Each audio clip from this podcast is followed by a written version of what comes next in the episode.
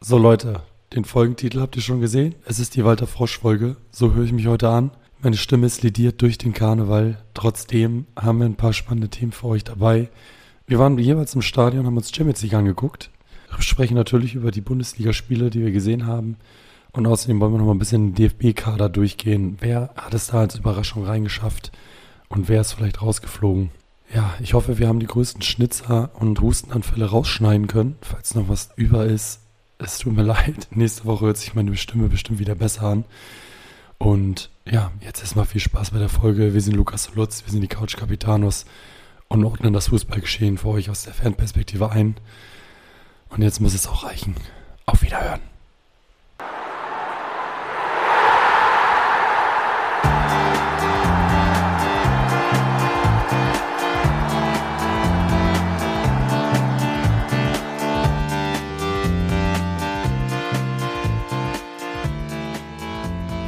Moin Lukas.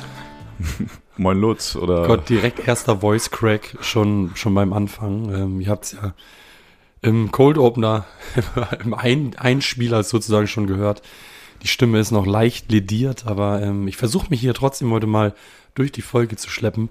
Wie geht's dir denn? Weil wie, wie mir es geht, kann man so ein bisschen erahnen.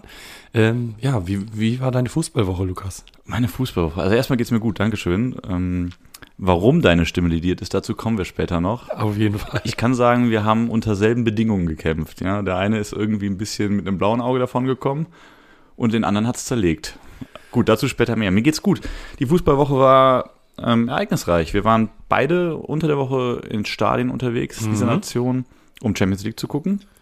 Ich war in Dortmund. Wenn wir das schon mit unseren Vereinen nicht können, dann müssen ja, wir gut, halt andere Vereine angucken. Meine ne? Güte, davon sind wir Man ja. weiß sich zu helfen. Ewig, ewig weit von entfernt.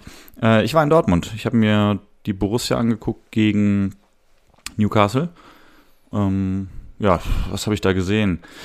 Ich habe ein, ein, schmuckloses 2 zu 0 der Dortmunder gesehen, glaube ich. Mhm. Man muss dazu sagen, ich beschäftige mich viel mit Newcastle und habe dementsprechend Ah, darauf hingefiebert. Bist du bist ja sogar sowas wie ein Newcastle-Fan, könnte man sagen, oder? Ja, also sowas wie dein, mein dein Team in der Premier League. Ja, wie, ja, genau, wie so ein zweiter Verein. Einfach der Tatsache geschuldet, dass ich äh, zu den besten Zeiten Alan Shearers vor dem Fernseher gesessen habe und gesehen ja. habe, wie der einen Doppelpack nach dem anderen geschnürt hat. Und dann sein Jubel einfach nur die Hand nach oben gehalten. ganz simpel. Ja, ganz Classic, simpel. Classic. Ja, aber das hat mich damals irgendwie schon getoucht und so kam es dazu. Ich bin auch schon drüben gewesen, habe aber Newcastle noch nie in der Champions League spielen sehen. Waren die überhaupt schon mal in der Champions League? Ja, beziehungsweise in der Quali. Die haben mit Papis Demba Cissé. Oh, stimmt. Da hatten die ein, ein, zwei richtig gute Jahre, ne? Äh, Demba Ba, ähm, Caballé, da waren schon einige geile Kicker am Start. War das auch mit Ben Arfa?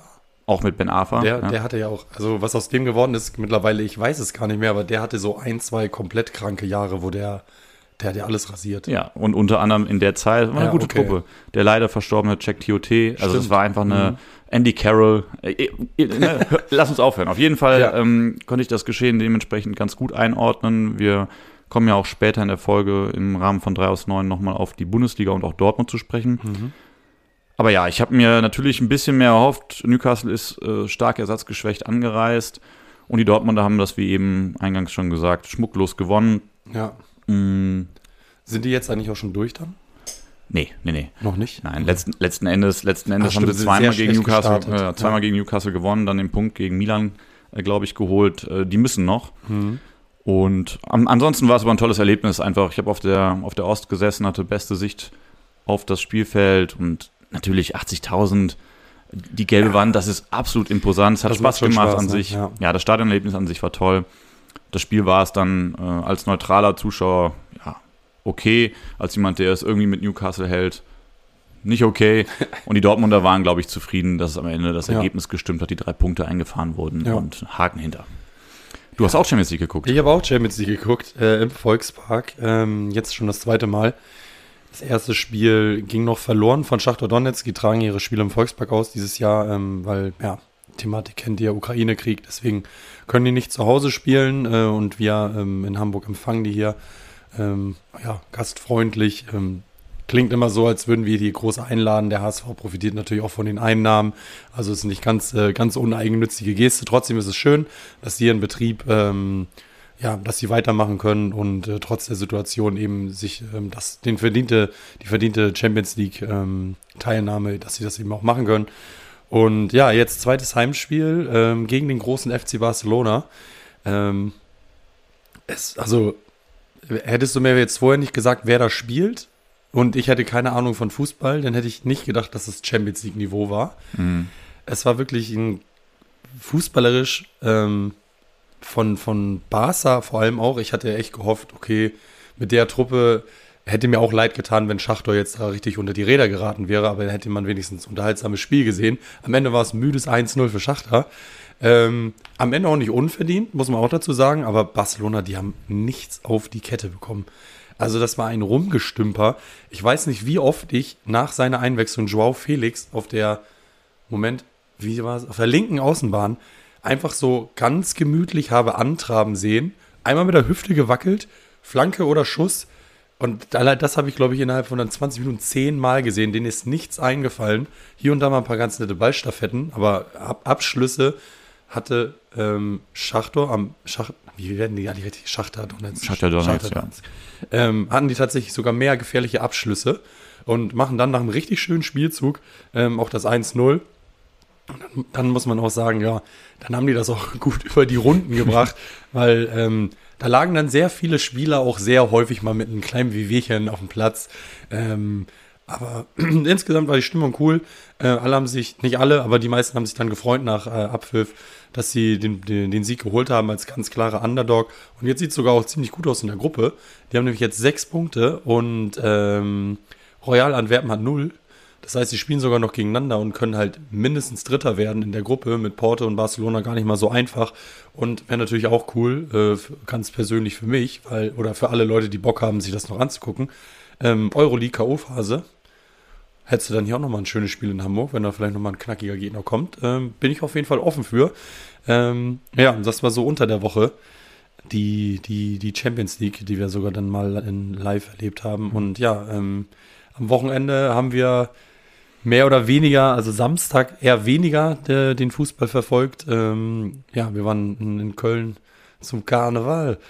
Gott, das, mit meiner Stimme jetzt klingt es noch besser, eigentlich, wenn ich, das, wenn ich das so sage. Original. Original, ja. Ähm, Freitag habe ich schon ein bisschen angefangen zu gucken. Über das Spiel sprechen wir später auch. Äh, Gladbach gegen Wolfsburg.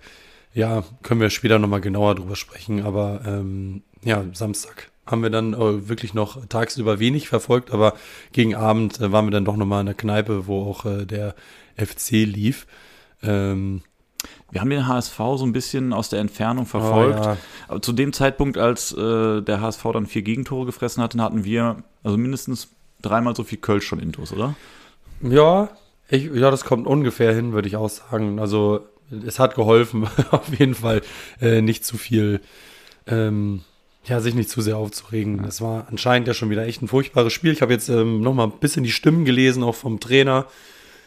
Ja, der einfach sichtlich unzufrieden war, weil er gesagt hat, Leute, wenn ihr euch ja nicht an den Plan haltet, dann braucht ihr euch nicht wundern, wenn man auswärts gegen dieses Jahr ja wieder mal erstarkte Kieler, wenn man da nichts holt. Ähm, und obwohl ja, also wir haben wirklich nur den Ticker gelesen. Highlights habe ich mir noch nicht mal angeguckt, weil das mache ich bei Niederlagen immer ungern. Ähm, aber dann spielst du wirklich eine richtig schlechte Partie, liegst 2-0 hinten auswärts, machst den Ausgleich und fünf Minuten später bekommst du da wieder ein Gegentor. Also man muss doch dann irgendwann noch mal diese Reife haben, nach jetzt drittes Walter-Jahr, dass du irgendwann weißt, okay, wir haben heute richtig schlecht gespielt, aber jetzt steht es 2-2 und jetzt verteidigen wir hier mal mit Mann und Maus und wollen nicht hier weiter unseren Hurra-Fußball spielen, was ich ja total gerne mag. Ich liebe das ja, wenn ein Team ein Konzept hat und das durchzieht. Habe ich immer Respekt vor, freue ich mich als, äh, als Fan auch drüber, wirklich zu sehen, okay, die Spielidee, die ist heute überhaupt nicht aufgegangen, aber nächste Woche klappt es wieder. Dann sieht man ja in den Heimspielen dann auch, dass es funktioniert. Aber also das, das äh, trifft bei mir auch mittlerweile auf Unverständnis, wie man dann nach so einem Grützenspiel den Ausgleich macht und sich das direkt wieder die Butter vom Brot nehmen lässt. Man, man, man, merkt gar nicht, dass du dich aufregst. Ich finde, du bist ja. super gefasst. Ja. Aber du hast ein Stichwort gegeben, eigentlich schon zwei. Äh, ein, ein Hinweis und ein Stichwort, die ich super gerne aufgreifen würde. Wir haben über deine Stimme geredet und auch ein bisschen ergründet, woher es kommt. Mhm. Äh, der 11.11. .11. in Köln war schuld. Und du sagtest gerade äh, die Walter-Jahre. Und eigentlich bringt mich das genau zu dem. Ja, es ey, ist das richtig. Du klingst wie Walter Frosch. Ja, das ist auch eigentlich. Können wir damit der, drüber reden? Der passende Folgentitel. ähm, ja. Können wir kurz über Walter Frosch reden? Ich, also, so, weil ich, ich muss, glaube ich, für die, äh, für die Zuhörer da draußen einmal kurz die Parallelen aufmachen. Lutz ist ja äh, verkleidet gewesen, Karneval wie die meisten logischerweise. Und ich finde, deine Verkleidung kommt auch schon sehr nah an Walter Frosch. Stimmt, habe ich gar nicht drüber nachgedacht. Die, die Haare gingen äh, in die Richtung, ja. Ja, also ich bitte dich. Das war auch der Schnürres. Das, das kommt schon mal gut hin. Zum Zweiten, Walter Frosch ist ja bekannt für seine Liebe den, den, Zigaretten, Zigaretten. den Zigaretten gegenüber. Hat ja gesagt, äh, also 60 Zigaretten am Tag ist eigentlich ein Standardfrühstück für ihn. Ne? Also immer schön den großen Koffer, äh, den XXL-Koffer geraucht. Aber natürlich. Damit habe ich dich auch gesehen am Wochenende. Und ich habe mich ja eigentlich nur noch daran orientiert, wo war das glühende Etwas?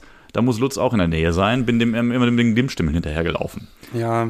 Und Walter Frosch, also wenn wir da nochmal ganz kurz, was hat er gesagt? Mein schwerster Gegner war immer die Kneipe. Das ist komplett, das kann man mal so stehen lassen. Ich finde es komplett überragend, jetzt auch im Ko Kontext, was der Grätschenkönig da von sich gegeben hat. Herrlich. Der Knabe ist viel zu früh gestorben, leider, ne? 62 Jahre ist er alt geworden. Das ist eindeutig viel zu früh. Ähm, ja, aber gut, der Lebensstil, der bringt natürlich auch dann ein bisschen was mit, ne? Ja, absolut. Richtig geile Anekdote in dem Kontext, äh, die ich mir nachgelesen habe, ist, der Junge war viel in der Kneipe. War auch teilweise besoffen, zum Training gekommen oder zu den Spielen, hat er dann auch seinen Trainern gesagt, als die gefragt haben, sag mal, wo kommen denn eigentlich hier die, die roten Augenringe her? Ja, ich habe eine Allergie. Ja. Oder, oder Bindehautentzündung, hat er, glaube ich, auch mal gesagt, ja. Und eines Nachts war er mal wieder irgendwo in der Kneipe unterwegs und hat, nachdem er schon einiges getankt hat, mit seinen fünf, sechs Kumpanen da an der Theke ausgemacht, Freunde, wir gehen jetzt mal hier schön auf die Tatanbahn und machen 100 Meter oder 400 Meter Wettrennen. Was? 100 Meter hat er den Jungs als Vorsprung gegeben und hat die trotzdem abgezogen. Das war einer der schnellsten Außenverteidiger Ernsthaft? seiner Ja, kein Scheiß. Seiner Zeit. Und Wetteinsatz war natürlich Bier. Und zwar 10 Liter davon. Perfekt. Walter Frosch damals. Ja. Walter Frosch sitzt mir jetzt quasi gegenüber. Mhm in anderer Gestalt wiedergekehrt. Wir versuchen das auch bestmöglich irgendwie rauszuschneiden. ähm, wenn dann doch mal der eine oder andere Huster, ich versuche mich hier dann immer schon wirklich weit wegzudrehen. Ähm, das, was eindeutig erkennbar ist, schneiden wir natürlich raus, aber es kann natürlich immer mal sein, ja, dass man das hört, dass ich leicht äh, angeschlagen bin, was die Stimme angeht. Ähm, und ich habe auch so ein dauerhaftes Jucken im Hals. Aber hey, wir ziehen das durch. Vielleicht heute ein bisschen kürzer als die ersten zwei Wochen, aber ähm, wir wollten auf jeden Fall euch nicht im Stich lassen, Jungs und Mädels. Ähm, von daher, ja, verzeiht uns bitte. Vor, vor allem mir, du kannst ja gar nichts für, aber verzeiht mir bitte, wenn der ein oder andere Huster ähm, es mal mit auf die Tonspur geschafft hat. Ähm, aber ja, du wolltest überleiten. Ja, ich wollte überleiten. Niemals aufgeben, hat Walter immer gesagt. Also Lutz, weitermachen. genau, weitermachen. Weitermachen. Ähm, wir haben ein bisschen Bundesliga geguckt und ihr kennt unsere Rubrik schon, drei aus neun. Auch dieses Mal haben wir uns drei Spiele rausgesucht, mit denen wir, mit, über die wir gerne mit euch sprechen möchten. So ist es. Und wir fangen an beim Freitagsspiel. Mhm. Gladbach hat Wolfsburg empfangen. Ja die Fakten zuerst. Das ganze Thema ist äh, nach einer 2-0 Halbzeitführung für die Borussen 4-0 geendet. Wenn man das Spiel so gesehen hat, dann würde ich dazu tendieren, dass es vielleicht 1 zu hoch war. Ein 3-0 hätte es auch getan. Aber am Ende des Tages muss man einfach sagen, dass Wolfsburg extrem blass war. Mhm. Ich fand das auch insgesamt einfach ein sehr langweiliges Spiel. Ja, Trotz, also, also das Ergebnis denkst du ja, krasses, krasses Spiel. Erste Halbzeit, das war ganz schön langweilig. Du, am Ende des Tages ist das genau so ausgegangen, wie sich das von Minute 1 an angedeutet hat. Es gab in, der, in diesem ganzen Spiel vielleicht eine Phase kurz nach der Halbzeit, in der man hätte denken können, Wolfsburg macht jetzt nochmal was, um ans Spiel irgendwie, irgendwie ja. ranzukommen und, und das Spiel an sich zu reißen. Ich gucke gerade mit den Parallel die Statistik an. Äh, Passquote und Flanken haben sie auf jeden Fall, da, da waren sie gut. 88% Passquote und 16 Flanken. Aber auch Gladbach bei 15 Torschüssen, vier Tore, es war schon auch, sieht man ja auch anhand der Statistik, dass es eben kein, trotz des 4-0s, kein Augenschmaus an Fußballspiel war, sondern die Dinger sind da einfach reingepurzelt. Ne? Absolut. Wenn du dir mal den Expected Goals Wert reinziehst, dann ist der von Wolfsburg unterirdisch gewesen. Bei was landen die? 0,5. Aua. Das, also, dass das überhaupt noch statistisch erfasst wird, dann denke ich mir, die hätten gar nicht antreten brauchen. Und du sagst es, Torschüsse, da haben wir auch in den letzten Folgen immer mal wieder drüber geredet, das machen wir gerne, haben natürlich auch nur eine bedingte Aussagekraft. In dem Fall muss man sagen, Gladbach hat das unglaublich souverän gemacht und ja, machen so ein bisschen da weiter, wo sie in den letzten Wochen auf, äh, aufgehört haben, nämlich äh, beim Spielegewinn, Punkte holen. Nach dem, ja, nach der Derby-Klatsche und auch nach diesem ernüchternden äh, 1 zu 3 Thema in Köln, muss man ja schon was sagen, mhm. hat sich die Truppe gefangen. Und ganz anders der VfL Wolfsburg.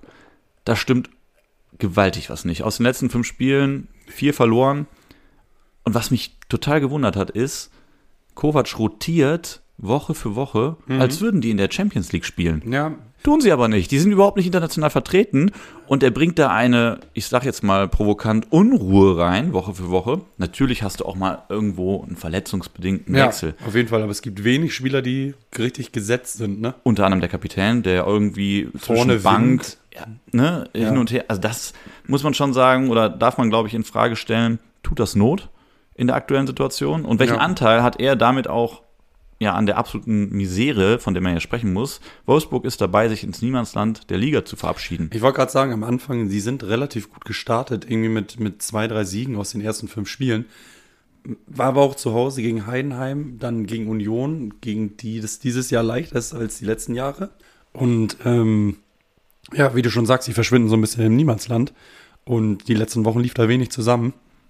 Weil du ja eigentlich immer denkst, okay, je länger der Trainer da ist, ähm, desto gefestigter wird es, aber es entwickelt sich gerade irgendwie eher in die andere Richtung und wenig Konstant, Konstanz einfach drin. Also, ja, also 4-0 gegen Gladbach, die haben jetzt dieses Jahr auch noch nicht ähm, sehr überzeugt, vor allem ja auch in der Defensive. Also, die hatten ja immer wilde Spiele drin, dass sie auch ähm, vorne Tore schießen können.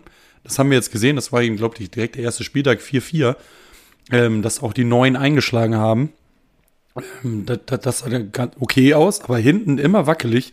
Und wenn du dann, dann nicht mal eine Bude machst, ähm, ja, dann, dann wird es schwer da zu gewinnen, wenn du dann hinten natürlich auch noch so anfällig bist. Ja, keine Ahnung, wo das mit Wolfsburg, in welche Richtung sich das entwickeln soll. Ähm, hatte eigentlich gedacht, dass Kovac da ähm, ja, besser reinkommt, besseren Job macht. Und die, die haben ja auch immer gute Mittel, da den Kader eben auch dementsprechend zu verstärken und Spieler zu holen, die ja Natürlich muss man sagen, auch vielleicht wegen des Geldes dahin gehen, aber trotzdem haben die ja gutes Spielermaterial und auch in der Tiefe des Kaders, die, die andere Teams auf jeden Fall nicht haben.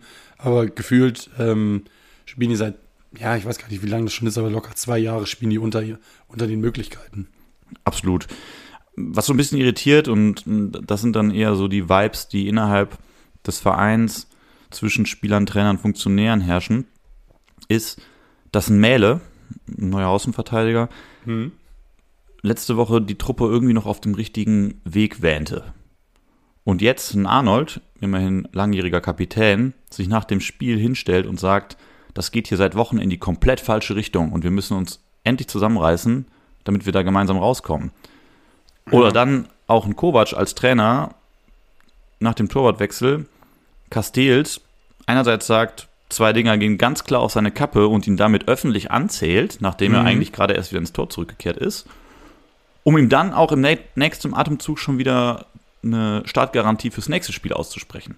Also gefühlt ist da irgendwie ein bisschen was in der Luft. Man ist sich nicht ganz einig. Da ist wahrscheinlich zu viel Bewegung, zu viel ja, Unsicherheit und damit auch dann fehlende Statik. Kein Rhythmus.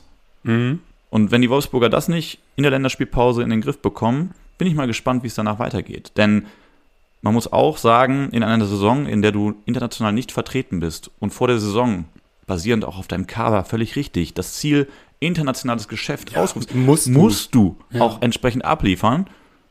Und auch wenn es eng ist, jedes Spiel, jeden Spieltag, den du so auftrittst, entfernst du dich von deinem Ziel ein großes Stück, das muss man einfach sagen. Definitiv. Und es sieht ja auch nicht so aus, ja, okay, mal ein schlechtes Spiel drin gehabt. Die Spiele, die sie gewonnen haben, kannst du ein Lied von singen, die gewinnen die auch nicht überzeugend. So ist es. Ähm, gegen Köln war das nicht überzeugend. Gegen, selbst gegen Heidenheim kamen die Tore, glaube ich, relativ spät. Da hat Heidenheim echt eigentlich gut mitgespielt, so wie sie das ja in vielen Spielen dieses Jahr auch machen. Ähm, siehst du auch in München, die, das ist echt eine, eine Truppe, die halt sau eingespielt ist ähm, was immer ein Vorteil ist, wenn, wenn du einfach ein Konzept hast mit einem Trainer, Ähm, der, gut, der ist ja so schon ein paar Jahre, ähm, aber das ist halt eine geschlossene Mannschaft und dann kannst du auch in, in, in München auf einmal ein 2-2 noch ähm, schaffen, auch wenn sie dann am Ende haben sie verdient verloren. Ähm, aber äh, auch das Spiel hat äh, Wolfsburg nicht überzeugend gewonnen. Ähm, ja, wirkt so ein bisschen kopflos alles. Ähm, vom Spielermaterial musst du Richtung Europa schielen, immer mindestens Conference League, aber davon sind die gerade so weit entfernt. Ähm, ja, keine Ahnung, ich, dafür befasse ich mich auch ein bisschen zu wenig mit dem VfL Wolfsburg, um da jetzt irgendwie nochmal einen guten, schlauen Tipp zu geben, ähm, was da besser laufen muss. Ähm, Siehst, du siehst ja eigentlich, was besser laufen muss, wenn du dir den Gegner anguckst, also die andere mhm. Seite. Gladbach hat es wirklich gut gemacht, das muss man sagen. Ähm, Schmatke hat vor dem Spiel noch gesagt, also Schmatke Junior, wir befinden uns auf dem richtigen Weg. Wir versuchen, die jungen Spieler einzubauen, Reiz, Netz, Scully, dass da einfach was nachkommt. Das muss der Weg für die Borussia sein, nachdem man jetzt auch, ja, ein paar Jahre in Folge einen etwas teureren Kader hatte, mhm. den sich auch leisten musste, weil man in der Champions League regelmäßig vertreten war. Jetzt kam der Umbruch und das scheint jetzt irgendwie der Weg zu sein, den die Borussia halt gehen möchte. Das hat jetzt gut geklappt. Und am Ende des Tages kann das schon fast ein Role Model für die Wolfsburger sein. Ja? Äh, Chwanchara, der äh, immer mehr in Fahrt kommt und vorne einfach die Dinger jetzt anfängt zu machen, auch fitter wird seiner eigenen Aussage nach. Das hat schon äh, gut ausgesehen. Alassane Player also ich weiß nicht, wie lange war der raus? Der war irgendwie ein paar 20 Spiele, hat der keine mhm. Bude gemacht und du hast dir die Frage gestellt, wo ist der? Aber das habe ich auch nicht, nicht verstanden, weil der hatte ja schon so ein, zwei Saisons drin, wo der halt richtig, richtig gut war. Absolut. Und ähm, die letzten Monate war der echt so ein bisschen abgemeldet und jetzt sieht man halt wieder ähm, seine Qualität, die er einfach hat. Ne? Gefühlt jedes Spiel ein Scorerpunkt. Ähm, das ist schon ein richtig geiler Kicker. Es macht schon Spaß, ihm zuzusehen. Ja, es ist so ein bisschen so zwischen Himmel und Hölle. Wenn der Typ in Form ist und abliefert, dann ist das ein Top-Stürmer in der Bundesliga. Absolut. Er hat es ja. einfach nur jetzt wirklich monatelang zu wenig gezeigt. Ja. Mal gucken, ob er das jetzt, äh, ob er das jetzt hält, die Form. Was ich noch mal kurz zu Wolfsburg sagen wollte, ähm, was ich irgendwie gefühlt, ich, ich kann, kann, es gerade nicht äh, wirklich auch belegen, weil ich mir, mich da, mir das nicht vorher genau angeguckt habe, aber gefühlt hast du auch in Wolfsburg jedes Jahr einen neuen Kader da stehen.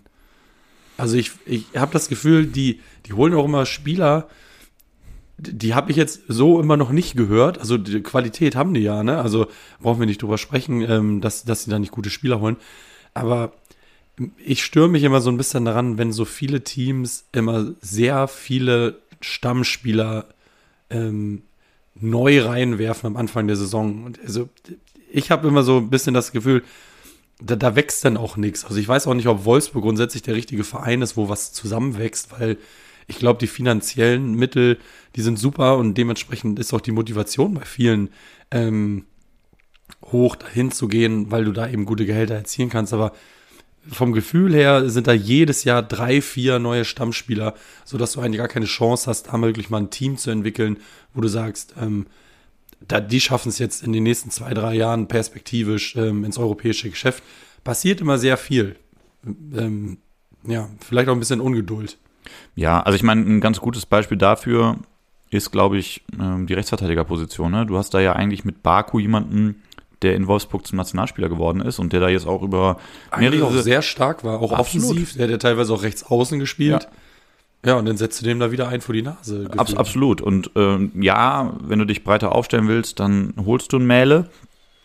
Ob das jetzt unbedingt nötig war und auch dieses Fass da aufzumachen, Gut, das muss Nico Kovac beantworten. Aber ich weiß, was du meinst. Das ist jetzt, glaube ich, ein ganz gutes Beispiel. Natürlich gibt es wie in jedem anderen Bundesliga-Team auch hier eine Achse, die jetzt über Jahre dabei war. Ne? Arnolds, nennen Castells. Ja, dann, auch ein Brooks, der ist da jetzt auch irgendwie mehrere Jahre. So, ähm, das, das sieht schon in Ordnung aus und dass du Transfers tätigen musst und auch ein bisschen irgendwie eine neue Mischung reinkriegen willst, ja, vollkommen ja. verstanden. Aber ich glaube, ich weiß, wo du hin willst. Ist auch mehr so ein Gefühl. Ja. Ich habe es ja zum, zum Eingang gesagt gar nicht mal, dass ich jetzt sagen kann, so, oh ja, guck mal hier, die haben schon wieder fünf neue Stammspieler eigentlich. Ähm, aber sehr viele wechselnde Gesichter ähm, habe ich da immer vor Augen, sodass ich manchmal schon gar nicht weiß, wer, wer kickt da denn jetzt? Einzige Konstante ist, sind halt die drei Zwillinge. Ja. Die drei Zwillinge ist auch gut. Die, die Drillinge. Die Drillinge. Ja. Äh, das ist die einzige Konstante eigentlich beim VfL. Ähm, naja, aber die haben wir schon thematisiert. Guckt sich halt gerne nochmal an. Super Jungs. Wir machen das Thema kurz zu, indem wir nochmal auf die Zahlen gucken. Also wir haben darüber gesprochen, 14 äh, 0 Tore, beide Teams haben 15 Mal respektive 12 Mal auf die Bude gezimmert. Äh, es wurde viel gelaufen, mehr als 120 Kilometer äh, bei den Wolfsburgern und die Gladbacher fast 123 Kilometer. Was dann entscheidend war, und ich glaube, das hat man auch gesehen, ist, dass die erfolgreichen Dribblings und auch die Zweikämpfe, die entscheidenden, ganz klar an die Gladbacher gingen, die auch mehr Standards rausgespielt haben. Und ja, letzten Endes muss man sagen, äh, selbst mit viel Humor war das einfach gar nichts von den Wolfsburgern, die völlig verdient verloren haben. Das war das Freitagabendspiel. Ja, ich grätsche direkt mal rein. Ähm, kurz für euch, ähm, die uns zuhören, eine kleine Info, ähm, wann wir überhaupt aufnehmen. Es ist Sonntagabend, ähm, dadurch, dass wir es Montagabend nicht schaffen. Und das heißt ja auch, dass noch ein paar Spiele laufen. Und ich habe gerade gesehen, nach 2-0 führen, Werder Bremen in sechs Minuten mal kurz den Ausgleich kassiert. 2-2 gegen Frankfurt. Ja, also ist noch ein bisschen zu spielen, aber ähm, ja, bitter, bitter. Duxch natürlich schön direkt genetzt. Ähm, kommen wir später auch noch zu. Das ist ja eine Personalie, die wurde diese Woche ja schon mal ein bisschen diskutiert. Aber ja, bin mal gespannt, wie es ausgeht. Äh, fünf, sechs Minuten sind noch zu spielen. Aber für euch der Hinweis, es sind noch nicht alle Spiele gelaufen. Dementsprechend Leipzig gegen Freiburg haben wir noch nicht gesehen. Kann sein, es geht in 13 Minuten los, dass wir da dann hier und da nochmal live reinschalten für euch sozusagen. Genau, aber bevor wir das tun, äh, blicken wir zurück an eine Kastropper. Bochum, der VfL ja. Bochum hat meine Kölner empfangen. Und ich muss mich jetzt zusammenreißen, hier ne, das Maß zu wahren und nicht auszuklinken. Ja. Gehen wir kurz auf die Fakten ein. Das Spiel ist 1 zu 1 ausgegangen, nachdem die Bochumer vollkommen verdient 1 zu 0 in Führung gegangen sind und sich jeder, neutrale Zuschauer wie auch FC-Fans und natürlich auch die Bochumer, die Frage gestellt haben, wieso führen wir eigentlich nur 1 zu 0.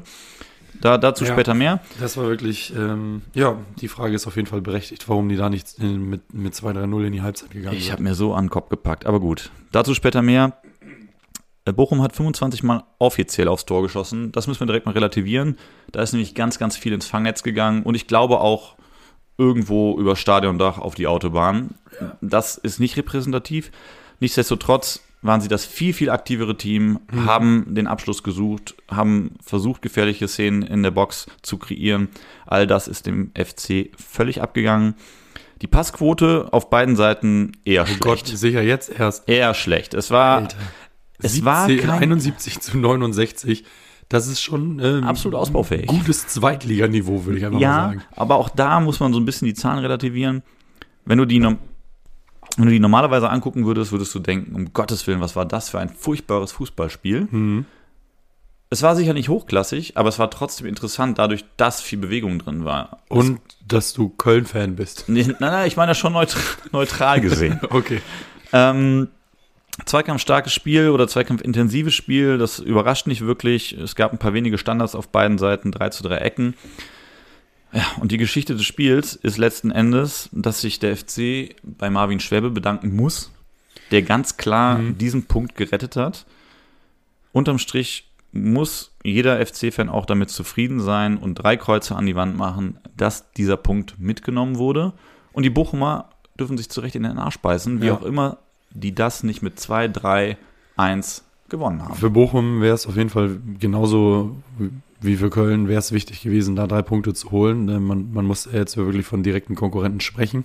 Absolut. Ähm, die da unten, ähm, ich befürchte auch über einen längeren Zeitraum der Saison da stehen werden. Ja, das war bisher, war das nicht viel von Köln. Ähm, was, was sagst du? Ich glaube, wir haben am Wochenende schon mal kurz drüber gesprochen.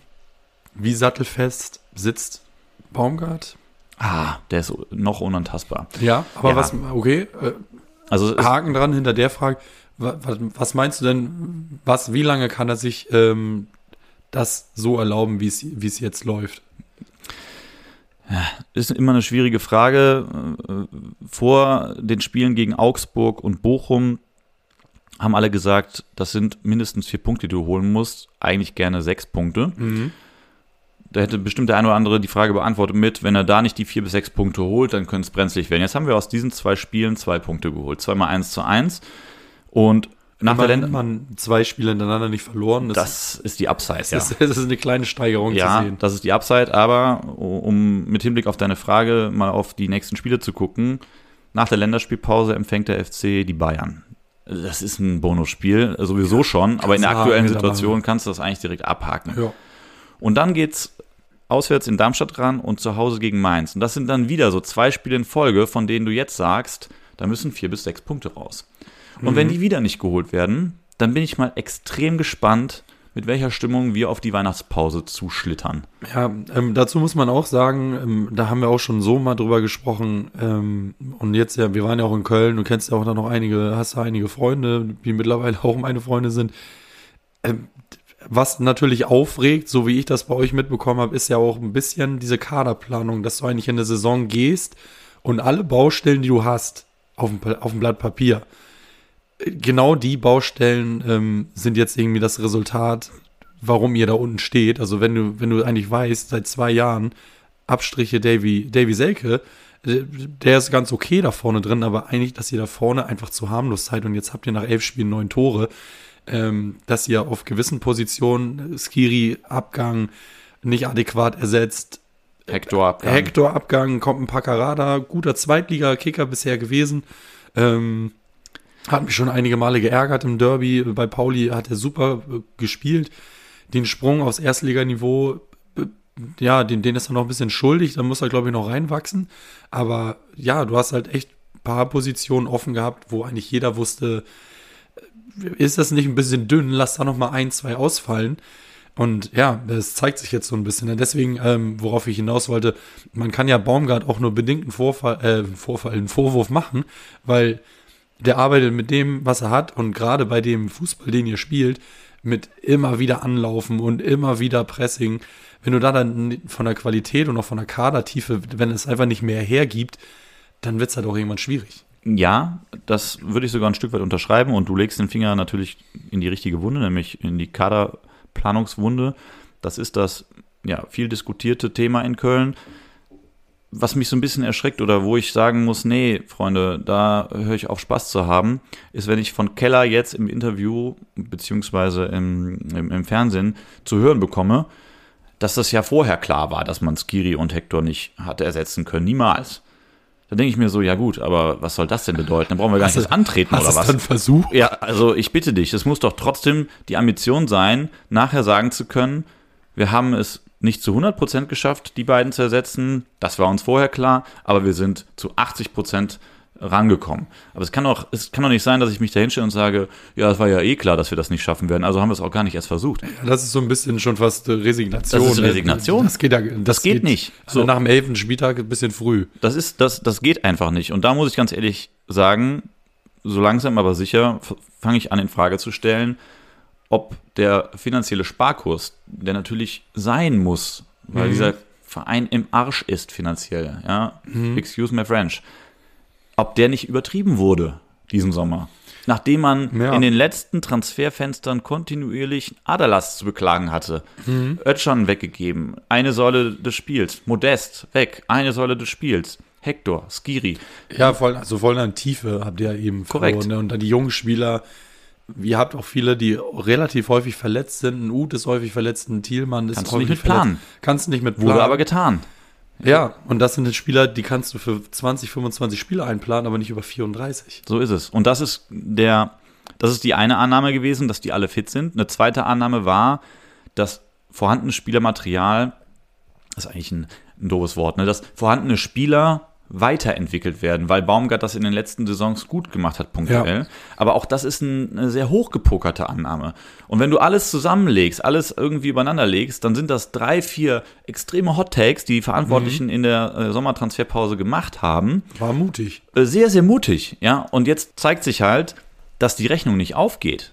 Das muss man einfach so knallhart sagen. Ja, am ersten Spieltag mit neun Toren. Bisher sieht es definitiv so aus, dass es für euch eine lange Saison wird. Ähm, Im Winter kann man natürlich nochmal reagieren. Ähm, also aus meinem Gefühl würde ich auch sagen, so bis zum Winter hat der Baumgart. Aber wenn ihr dann da immer noch unten drin steht, ähm, ich weiß nicht, weil irgendwann, irgendwann musst ihr auch realistisch denken und sagen, okay, wir haben jetzt, rechne mal hoch, ihr habt jetzt noch sechs Spiele. maximal 18 Punkte, wenn du die holst, wird nicht passieren. Dann, dann, dann, hast du 24. Ähm, gehen wir mal davon aus, dass ihr wohlwollend aus 18 Punkten holt ihr 9. Dann steht ihr äh, bei 15 Punkten nach der Hinrunde und die letzten Jahre, 35 also braucht man. Die wirst du diese Saison nicht brauchen. Ja, dafür, ist, dafür ist einfach ja. das letzte Drittel viel zu eng beieinander und viel zu ja. schlecht, was, äh, was die Punkteausbeute angeht. Die wirst du mhm. nicht brauchen. Aber da darfst du dich auch nicht drauf verlassen. Nee, ja? das ist richtig. Und da sind einfach elementare Probleme. Äh, blicken wir nochmal ganz kurz auf das Spiel zurück und machen es dann vielleicht auch schon zu, bevor ich mich richtig aufrege. Ja. Äh, Bochum hat einen Expected Goal äh, Wert von 5,06 und dem gegenüber steht 5,6. Ja, 5,06, ja. Das ist sehr Trotzdem hoch. extrem hoch. Ja. Und dem gegenüber steht Köln mit 1,08 da. Und das beschreibt das ganze Spiel mhm. in, in zwei Zahlen ganz perfekt. Das ist ja, also, dann, also ich habe die zweite Halbzeit, da haben sich unsere Wege getrennt. Die, die habe ich nicht mehr gesehen. Ähm, das ist ja wirklich ein Wahnsinnswert, 5. Also 5,0. Desaströs. Ähm, also für die das, es ist für in, Bochum in, ist es eigentlich in, desaströs. Es ist in vielerlei Hinsicht desaströs, weil Bochum viel zu wenig aus dem gemacht hat, was sie da, da äh, ja. erarbeitet haben oder präsentiert haben. Und Köln, ja, also wie willst du denn, wie willst du denn Spiele gewinnen mit so einem Expected Goals Wert? Das ist ja. Ja, 1-0. Ach, ja, 1-0 kannst weißt du. Weißt du, wann wir das letzte Mal zu 0 gespielt haben? Das ist saisonübergreifend ähm, ja, fast 20 Spiele her, würde ich mal jetzt mhm. aus der Hüfte geschossen sagen. 0 zu 0 in Gladbach im April. Das war das letzte Spiel, in dem wir kein Gegentor kassiert haben. Ja, ja also. Ich bitte ähm, dich. Gerade wenn du gepaart dann natürlich noch mit der ja, Ungefährlichkeit äh, vorne drin, so gewinnst du halt kein Spiel. Also, das ist halt dann sehr, sehr schwierig, aber. Ähm, Punkt dahinter. Punkt lass dahinter. uns einen Punkt dahinter machen. Der Puls steigt. Ähm, so wie auch bei unseren Freunden aus Dortmund. Da, ja, die haben mittlerweile auch, glaube ich, einen soliden Puls, so einen, so einen Ruhepuls von 120. Ähm, ich habe nur die, die Headline gesehen von Kehl. Äh, das war wieder mal ein enttäuschendes Wochenende. Ähm, ja, so muss man das zusammenfassen. Ne? Ähm, vielleicht ganz kurz eingeleitet. Girassi schießt Stuttgart ähm, mit endlich mal wieder einen getroffenen Elfmeter. Also die haben einfach auf ihn gewartet, bis es wieder funktioniert. Vorher dreimal verschossen. Ähm, 2 zu 1 nach Rückstand ähm, gewinnt Stuttgart das Ding und ähm, Dortmund wieder mal einfach wenig überzeugend äh, gespielt. Du hast es anfanglich gesagt. Ähm, gegen Newcastle war das jetzt auch keine Glanzleistung. Hast du irgendwie gewonnen, aber es, also wir haben ja auch in einer anderen Folge schon drüber gesprochen. Ja, cool, Dortmund dieses Jahr viel effektiver, die gewinnen ihre Spiele. Aber jetzt zeigt sich so ein bisschen, dass sie das eine oder andere Spiel vielleicht auch ein bisschen glücklich gewonnen haben, weil, ja, dann verlierst du halt so ein Spiel gegen Stuttgart, wenn du da ähm, hinten einfach weiterhin ja, anfällig ohne Ende bist und nach vorne die Ideen bei dem Spielermaterial, was du da hast, das sieht dann trotzdem alles relativ blass aus, ähm, sodass man sich dann fragen muss, ist jetzt das wirklich nur Bellingham, der weg ist? Und jetzt, wo, wo man ihn bei Real sieht, kann man sagen, ja, okay, das ist schon ein heftiger Faktor, weil der Typ ganz offensichtlich auf einem ganz kranken Niveau unterwegs ist. Aber ja, Nein, ich weiß. Das wäre zu einfach. Jetzt zu sagen, das ist diese eine Personalie. Das aber nee, das, nicht die so eine, per die, die Qualität generell. Ja, die Qualität generell, da bin ich komplett bei dir. Die Ergebnisse der letzten Wochen täuschen über das hinweg, was tatsächlich gespielt wird von Dortmund. Mhm. Ja, ich möchte ganz gerne mal ein paar Parallelen aufmachen. Ich habe mich eben beschwert, ein Expected Goals Wert von Köln mit 1,08 ist die komplette Unterhose. Dortmund unter. Da wusste ich aber noch nicht, dass Dortmund mit 0,76 das ganze Thema noch toppen kann. Ja, Wahnsinn. Mit 0,76. Und ich finde, die Szene des Spiels, die bezeichnend ist und so viel aussagt. Fünf Torschüsse übrigens. Ja, dazu habe ich auch noch einen mitgebracht. Wahnsinn. Die Szene des Spiels ist eigentlich Füllkrug, der nach der 1 zu 0 Führung auswärts sich kein bisschen freut. Der ist fast sauer. Der das ist fast sauer, gedacht. dass er das Tor schießt, weil er weil er genau weiß, die spielen einen kompletten Rotz. Ja, das habe ich aber genau die, äh, das ist mir auch aufgefallen. Die Reaktion nach dem Tor, der so, freu dich doch. Ja, aber es, es, er hatte schon recht. Es gab wenig bis gar keinen Grund dafür, sich zu freuen. Und das habe ich, das ist mir hängen geblieben, diese Szene. Du hast es eben angesprochen, Dortmund schießt fünfmal aufs Tor. Und da ist das Tor schon mit reingerechnet. So, und jetzt komme ich. Wir sprachen eingangs über ganz, ganz schwache Wolfsburger in Gladbach, die 0-4 unter die Räder kommen. Und trotzdem hat ein gewisser Wind fünfmal aufs Tor geschossen. Also genauso häufig wie die ganze Dortmunder Offensivtruppe in Stuttgart. Ja. Also, fällt dir da noch irgendwas zu ein? Das ist, also man sieht es auch anhand der anderen Statistikwerte, ähm, dass es kein gutes Spiel gewesen sein kann. Stuttgart macht 200 gespielte Pässe mehr, die haben eine deutlich bessere Passquote. Ähm, die sind, haben fast 60 Prozent Ballbesitz und Dortmund ist jetzt eigentlich doch, ich weiß gar nicht, wie die in den anderen Spielen aussehen, aber es ist ja grundsätzlich eine sehr spielstarke Truppe. Ähm, eigentlich ja. Da, da war nix. Also auch Zweikampfquote 58 zu 42. Das sind dann so die, die Basics, wie du ins Spiel kommst, wenn du so, so schlecht startest, so ein schlechtes Spiel machst. Aber wenn du selbst da dann ähm, hinten liegst ähm, und die Duelle nicht gewinnst, ja, dann gewinnst du halt auch gegen die Stuttgarter nicht, ne? Die sind zu Hause, die haben einmal verloren zu Hause gegen das beste Auswärtsteam äh, der Liga, gegen Hoffenheim. Ansonsten haben die zu Hause alles gewonnen. Ähm, da, da brauchst du halt ein bisschen mehr. So, und mittlerweile kann man auch sagen, Stuttgart ist jetzt keine Eintags Eintagsfliege. Die haben auch Punkte ohne Girassi geholt. Jetzt ist er wieder da und jetzt holen die erst recht noch Punkte. Ähm, ich, ich weiß nicht, was, was Dortmund, was sie vorhaben. Ähm, das ist eine berechtigte Frage. Wenn ja. man äh, wenn man ganz kurz aufs Spiel zurückguckt, mm, auch einmal schaut, wie so ein bisschen die Geschichte des Spiels auf dem Rasen war, muss man natürlich über Kobel reden. Das, ja. das tut man sehr, sehr selten, weil es häufig gar keinen Anlass dazu gibt, mhm. weil er einfach ein herausragender Keeper ist. Ja, absolut. Ne? In dem Spiel verschuldet er zwei Elfmeter. Hier wurde war zu Recht. War Wiederholung eigentlich, ne? War wie eine Wiederholung. das hat zweimal ja. Einfach das Bild gespiegelt, zweimal genau die gleiche Szene. Ja. Hier wird sich dann auch zu Recht, wie ich finde, gefragt, hm, warum steht der eigentlich da 90 Minuten auf dem Platz? Mhm. Kann der nicht mit Gelb-Rot runter? Ich fand die Begründung von den Offiziellen nachher in Ordnung. Ja, die haben gesagt, okay, beim, beim ersten Mal war es ganz klar gelb, hat er ja auch gesehen. Beim zweiten Elfmeter ist der Stuttgarter eigentlich ja, Richtung Eckfahne der unterwegs. Der geht Richtung Eckfahne. Ähm, beim ersten würde ich auch sagen, erstes ganz klar gelb. Das war wirklich dann schon fast eine Verhinderung einer klaren Torschance. Gut, Doppelbestrafung gibt es nicht mehr. Alles schön und gut. Ähm, ich, ich man hätte, glaube ich, auch, niemand hätte sich über eine gelb-rote Karte, glaube ich, beschwert. Nicht. Und so ist es aber auch okay, weil grundsätzlich, kriegst schon den Elfer gegen dich, das ist schon Bestrafung genug. Ähm, wahrscheinlich, immerhin, wahrscheinlich. Immerhin müssen wir mal nicht über die Handregel sprechen bei Elfmetern, sondern es waren wirklich zwei klare V-Spiels. Ähm, absolut, ja. absolut. Wenn man so ein bisschen in den Medien unterwegs ist, jetzt auch nach dem Spiel, dann fällt mir persönlich auf, dass sehr, sehr viele auf diesen Zug aufspringen. Terzic jetzt ja von der Fanseite mit einem bisschen Sarkasmus und Ironie zu beleuchten, will meinen, es wird in Frage gestellt, ob der Südkurven-Dauerkarteninhaber äh, Edin denn auch wirklich ein guter Fußballtrainer ist und äh, nicht nur der, äh, Hymne, der Hymne singt. Naja, wenn du dich so ein bisschen umguckst, dann wird, äh, wird schon damit gescherzt, so wie reagiert denn jetzt der Trainer? Ja, weiß ich nicht, aber äh, egal wie das Spiel läuft, Hauptsache wir liegen uns allen in den mhm. Armen und singen You Never Walk Alone. So, jetzt mal überspitzt formuliert. Ja. Und das, das ist mir schon aufgefallen, da springt jetzt der, der ein oder andere bekannte äh, Kanal auf Social Media auf, was ich im ersten Moment erstmal auch äh, ja, lustig finde und das ähm, kreiert einen mhm. Schmunzler. Aber äh, auch aus dem Dortmunder Umfeld, wir haben ja da auch ein paar, äh, ein paar Touchpoints, hört man schon, dass man den Trainer absolut kritisch hinterfragt. Mhm. Und cool. Äh, wie siehst du das? Würdest du analog zur Frage äh, Baumgart, wie lange hält er das noch? Die Ziele von Dortmund sind in Gefahr, das muss man einfach sagen. Der Abstand auf 1 wird größer.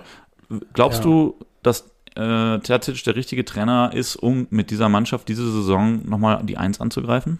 Ich muss ganz ehrlich sagen, das ist ja fast schon dann auch eine, eine fußballromantische Antwort, dass ich eigentlich, dass es mir fast egal ist, ähm, ob der jetzt genau den Erfolg ähm, hat, den man sich wünscht, weil die ganze Konstellation einfach so cool ist, dass ich halt sage, ich könnte da mal drüber hinwegsehen, ähm, zu sagen, okay, jetzt ist mal die Champions League, ist vielleicht in Gefahr, weiß ich nicht. Am Ende, glaube ich, schaffen die das eh noch.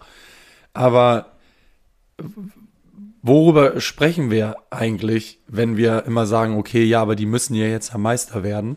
Ähm, da hatte ich mich, habe ich auch ein bisschen drauf vorbereitet. Ähm, es ist ja einfach, es ist einfach kein fairer Wettbewerb. Dortmund natürlich ist es der zweit, ähm, was den Kaderwert angeht, das zweitbeste Team in Deutschland. Aber da, da geht es ja wirklich um, um, um Summen. Der Kader des FC Bayern ist einfach doppelt so viel wert. So, und, und was erwartet man jetzt eigentlich von Dortmund, dass sie wirklich ernsthaft ähm, die Bayern da vom Thron stoßen und dass es sehr gut klappen kann und sehr eng sein kann. Das haben wir jetzt ja letzte Saison gesehen und das war ja wirklich einfach ein herzzerreißendes Finale, was am Ende zugunsten der Bayern ausgegangen ist. Und da kann man natürlich sagen, ja, es, es funktioniert doch, aber lag es nicht eher daran, dass die Bayern mit dem Nagelsmann, Nagelsmann und Tuchel-Drama, dass sie da vielleicht auch Punkte haben liegen lassen, die sie vielleicht sonst einfach easy holen und dann am 28. Spieltag eigentlich schon Meister sind. Ich finde, das Kräfteverhältnis ist einfach so weit auseinander, nicht nur zwischen Dortmund und Bayern, weil nach Dortmund kommen vielleicht noch äh, Leverkusen und Leipzig, dann kommt ja aber auch lange nichts mehr, ähm, dass ich es eigentlich fast schon albern finde, die Erwartungshaltung an den Trainer zu sagen, mit dem Kader, den wir haben, ähm, sind wir ganz klar Bayernjäger Nummer 1 und müssen eigentlich auch mal Meister werden. Welcher Trainer soll denn dieser Rolle gerecht werden? Das ist einfach, der Kader vom FC Bayern ist einfach so viel be besser und dann ist es am Ende ja irgendwie nur ein Spiel von Wahrscheinlichkeiten. Ähm, in wie viel Spielen du konstant diese Leistung, die der Kader in sich hat, abrufen kann, kannst. Ja, okay. Ich verstehe, wo du hin willst. Da muss ich trotzdem sagen, dass äh, das gehe ich nicht mit, weil was heißt das im Umkehrschluss? Dass wir von Anfang an direkt aufgeben und dann lassen die Bayern eben die Schale holen am ersten Spieltag und nee. der Rest spielt die, die Runde unter sich aus. Äh, wenn du am Ende des letzten, äh, der letzten Runde die Möglichkeit hast, die Schale in die Höhe zu recken und es dann eigenverschuldet vergeigst. Ja, natürlich. Äh, dann, äh, und dich dann aber auch hinstellst und sagst, scheiße, äh, das passiert uns kein zweites Mal. Nächstes Jahr oder nächste Saison greifen wir richtig an äh, und auch Geld ausgibst. Die Dortmunder haben Geld ausgegeben. Die Frage ist für was. Das kann man mal, mhm. äh, ne, das kann man mal kritisieren oder in Frage stellen. Äh, dann ist es mir irgendwie ein bisschen zu billig zu sagen, ja gut, scheiße, das funktioniert alles nicht. Dann ja, aber die Bayern sind ja eh davon gezogen. Die sind äh, unschlagbar. Nee. Ich, da mache ich auch, wenn, dann würde ich da eher generell ein größeres Thema aufmachen im, im, im Sinne von, wo soll sich das eigentlich noch hin entwickeln, wenn du eigentlich schon zwischen Platz 1 und Platz 2 so eine krasse Diskrepanz hast, dann finde ich eigentlich das manchmal unfair, ähm, woran ähm, die, die Trainer bei Dortmund teilweise gemessen werden, weil ich glaube, Terzic, der hat einen super Punkteschnitt. Ähm, und ja, letztes Jahr Meisterschaft, das hätten wir den allen gegönnt nach so einer Saison. Und blöd, dass es nicht geklappt hat, aber da jetzt irgendwie nach ein paar nicht so konstanten Spielen oder auch generell einer konstanten Saison bisher ähm, unkonstanten Saison, weiß ich nicht, da die gleich wieder die Trainerfrage aufmachen. Ich würde diesem ganzen Konstrukt auf jeden Fall Zeit geben, weil wenn du dir die Spieler jetzt anguckst, die da Woche für Woche auf dem Platz stehen, ähm, ein Alea ist völlig aus der Form. Den, der war letztes Jahr super wichtig in der Rückrunde. Der hat auf einmal dann die Tore gemacht und der wird bestimmt auch noch wichtig werden. Ein Füllkrug ist immer noch relativ neu im Team. Ähm, und ja, da funktionieren halt einfach gewisse Abläufe nicht. Auch muss man natürlich auch sagen, so eine Minusleistung wie gegen Stuttgart ähm, entschuldigt das natürlich trotzdem nicht. Aber ich würde die Trainerfrage da auf jeden Fall noch nicht aufmachen, weil dafür ähm, stimmten die Ergebnisse zu sehr. Mhm. Ist in Ordnung. Äh, Nehme ich so mit. Wir runden das ganze Thema kurz ab. Also Stuttgart verdient vollkommen verdient, äh, gewinnt vollkommen verdient gegen schwache Dortmunder. Am Ende müssen sie wahrscheinlich höher gewinnen laufen mehr, schießen mehr aufs Tor, sind intensiver in den Zweikämpfen unterwegs, holen mehr Standards, in dem Fall Ecken raus. Und ja, letzten Endes Undaf und Girassi auf Stuttgarter Seite, Füllkrug, wir haben es erwähnt, für Dortmund 2 zu 1. Drei Punkte für Platz 3. Dortmund findet sich auf Platz 5 wieder. Stuttgart stark einfach. Also Stuttgart wirklich Platz 3 jetzt nach, ähm, nach elf Spielen. Das ist, äh, ja, acht Spiele gewonnen, ne? Du, also es ist längst kein Zufall mehr. Nee, das, das ist Hönes da, macht da, sind wir drüber hinaus mittlerweile. Hönes macht da hervorragende Arbeit und die Schwaben sind verdient auf Platz 3 wiederzufinden, ja, wenn du mich fragst. Würde ich auch sagen. Girassi schießt einmal aufs Tor, macht eben das Tor. Es ist unglaublich, welche Präsenz der hat, nachdem er auf, auf den Platz kommt. Du hast das Gefühl, die zuletzt drei verschossenen Elfmeter, die du eben erwähntest, auch von drei verschiedenen Schützen übrigens, äh, sind passé, in Vergessenheit geraten. Äh, sobald der Knabe auf den Platz kommt und an den Punkt tritt, alles wieder wie vorher. Auch äh, einfach mit so einer Lockerheit. Ne? Ich meine, der war jetzt zwei Wochen raus. Ja. Ähm, gut, da verlernst du das Fußballspiel nicht, aber trotzdem in so einem Spiel gegen den BVB zu Hause kommst rein und machst ihn einfach wirklich auch. Der war wirklich astrein geschossen. Absolut. Kobel, Kobel ist, ist in, der, in der Ecke. Ecke. Und der ist jetzt auch nicht klein. Reus, Reus zeigt es ihm noch an. Ja. Ja, man sieht sehr gut, Reus zeigt ihm an, hört zu. Äh, Girassi ja. wählt die Ecke. Kobel, Kobel, reagiert entsprechend, aber der ist so hart und präzise geschossen. Normalerweise sagst du ja halb hoch, eigentlich für einen Torwart ähm, günstiger, aber wenn du den mit so viel ähm, Kraft schießt und dann so platziert, keine Chance. Also da war ja wirklich, ähm, Kobel hätte noch früher losspringen müssen, dann wäre er wahrscheinlich schon, bevor Girassi überhaupt geschossen hätte, wäre schon in der Ecke gelandet und dann hätte den da schön in die Mitte gechippt. Ähm, ja, aber der, der, der auch wieder jubelt, alles ganz entspannt, der lässt sich nicht aus der Ruhe bringen. Ähm, cool zu sehen, irgendwie, dass der ähm, so einen krassen Sprung nach vorne gemacht hat über das ja, ganze Jahr. Hör mir auf. Also ich muss auch sagen, ich meine, er hat ja auch mal äh, den Geistbock auf der Brust getragen, wurde völlig positionsfremd auf links außen eingesetzt. Im Nachhinein wirklich absurd. Dass, dass der Talent hat, ne? hat man damals schon gesehen. Das, das war offensichtlich. Ja? ja. Klar, er hat einen kleinen Umweg genommen, nochmal übers Ausland, aber mich freut es für ihn auch ganz persönlich, dass er äh, so eine starke auch, Entwicklung genommen hat. Ich finde es auch cool und ähm, wie du schon sagst, wir haben damals auch, glaube ich, schon ein paar FC-Spiele zusammen gesehen, ähm, wo der auf dem Platz stand dass der bei seiner Statur alles am Ball kann, das hast du immer schon gesehen. Ähm, aber ja, spätestens jetzt wissen wir, glaube ich, alle, dass es ein Mittelstürmer ist. Der macht dir die Buden und ähm, absoluter Top-Transfer. Ne? Er ist ausgeliehen und jetzt, glaube ich, für 8 Millionen fest verpflichtet im Sommer. Wenn die den jetzt nochmal zu Geld machen nach der Saison, dann. Oder im Winter. Oder im Winter, das hoffe ich mal nicht. Bin ich immer kein Fan von, von ähm, ja, wenn dann so große Clubs ankommen, mit Geld um sich werfen, da waren dann schon wieder Summen im Spiel. Stuttgart ist auch klamm. Die werden den verkaufen müssen, wenn da einer mit 35, 40 Millionen um die Ecke kommt, dann ist er sofort weg. Und das finde ich einfach mal sehr schade, weil den ersetzen die nicht adäquat. Vor allem ja. nicht im Winter. Du hast ja sehen, also du hast es ja gesehen, sie mussten ja auch äh, Sosa, Mafropanos und Co. Da, zu Geld machen. Das wird ja. genauso sein, wenn es ja. um, um äh, Girassi geht. Zumal das ausgerufene Ziel heißt Klassenerhalt die sind, auf dem besten Weg, die sind auf dem besten Weg, das vor, vor Weihnachten ja, noch zu erledigen, hätte ich beinahe gesagt. Ja. Also wenn du dann 30, 32 Punkte nach der Hinrunde hast, dann, dann, bist du da durch. Gut, wir schließen es ab, indem wir ganz kurz auf den nächsten Gegner gucken. Dortmund empfängt dann nach der Länderspielpause Borussia Mönchengladbach im Borussen-Duell und ähm, dazu dann in zwei Wochen mehr. Wir nähern uns dem letzten Drittel und damit auch dem Ende der heutigen Folge. Das war die Rubrik 3 aus 9. Ihr kennt es mittlerweile. Äh, und jetzt wollen wir uns auch mit Hinblick auf die Länderspielpause der Nominierung des Kaders von Julian Nagelsmann widmen. Ja. Und mal ein bisschen schauen mit einem Fokus auf die Neulinge, beziehungsweise ganz besonderen Fokus auf einen Neuling. Äh, was hat sich getan? Was hätten wir vielleicht auch erwartet? Was haben wir nicht kommen sehen? Äh, um das ganze Ding rund zu machen und uns ein bisschen warm zu spielen für das, was in der Länderspielpause dann eben von unserer Nationalelf geboten wird. Jo. Ganz offen reingesprungen. Hast du Duxch kommen sehen? Ähm, nee, tatsächlich nicht, weil vom letzten Länderspiel waren ja auch schon so ein paar Namen, äh, wurden in den Raum geworfen. Ähm, am Ende ist es Behrens geworden aus Kreisen soll zumindest ein paar Leute aus dem Doppelpass erfahren haben, dass auch ein Robert Bobby Glatzel ähm, auf dieser Liste, auf dieser Shortlist ähm, für Stürmer stand, die mal nominiert werden sollten. Ähm, Duxch hatte ich nicht auf dem Schirm, weil der auch auf dieser Liste nicht aufgetaucht ist, muss ich aber sagen, macht aus meiner Sicht deutlich mehr Sinn als Glatzel. Also ich liebe Robert Glatzel offensichtlich als HSV-Fan ähm, der uns da regelmäßig äh, den Arsch rettet, auch wenn es am Wochenende trotz Doppelpack nicht geklappt hat. Aber äh, der ist schon gut für das, was er macht, ist halt ein richtiger Knipser. Aber fußballerisch ist Duxch halt wirklich im wahrsten Sinne des Wortes einfach nochmal eine andere Liga.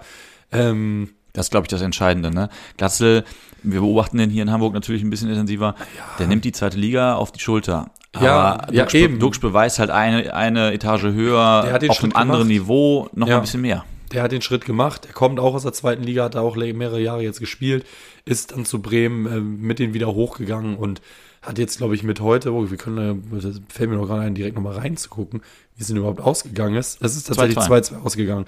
Genau. Ähm, schießt alle Standards, hat einen richtig guten rechten Fuß. Ähm, letzte Woche noch einen Freischuss direkt reingemacht. Aber heute was für eins. Ja. Richtig, richtiges Sahnetor.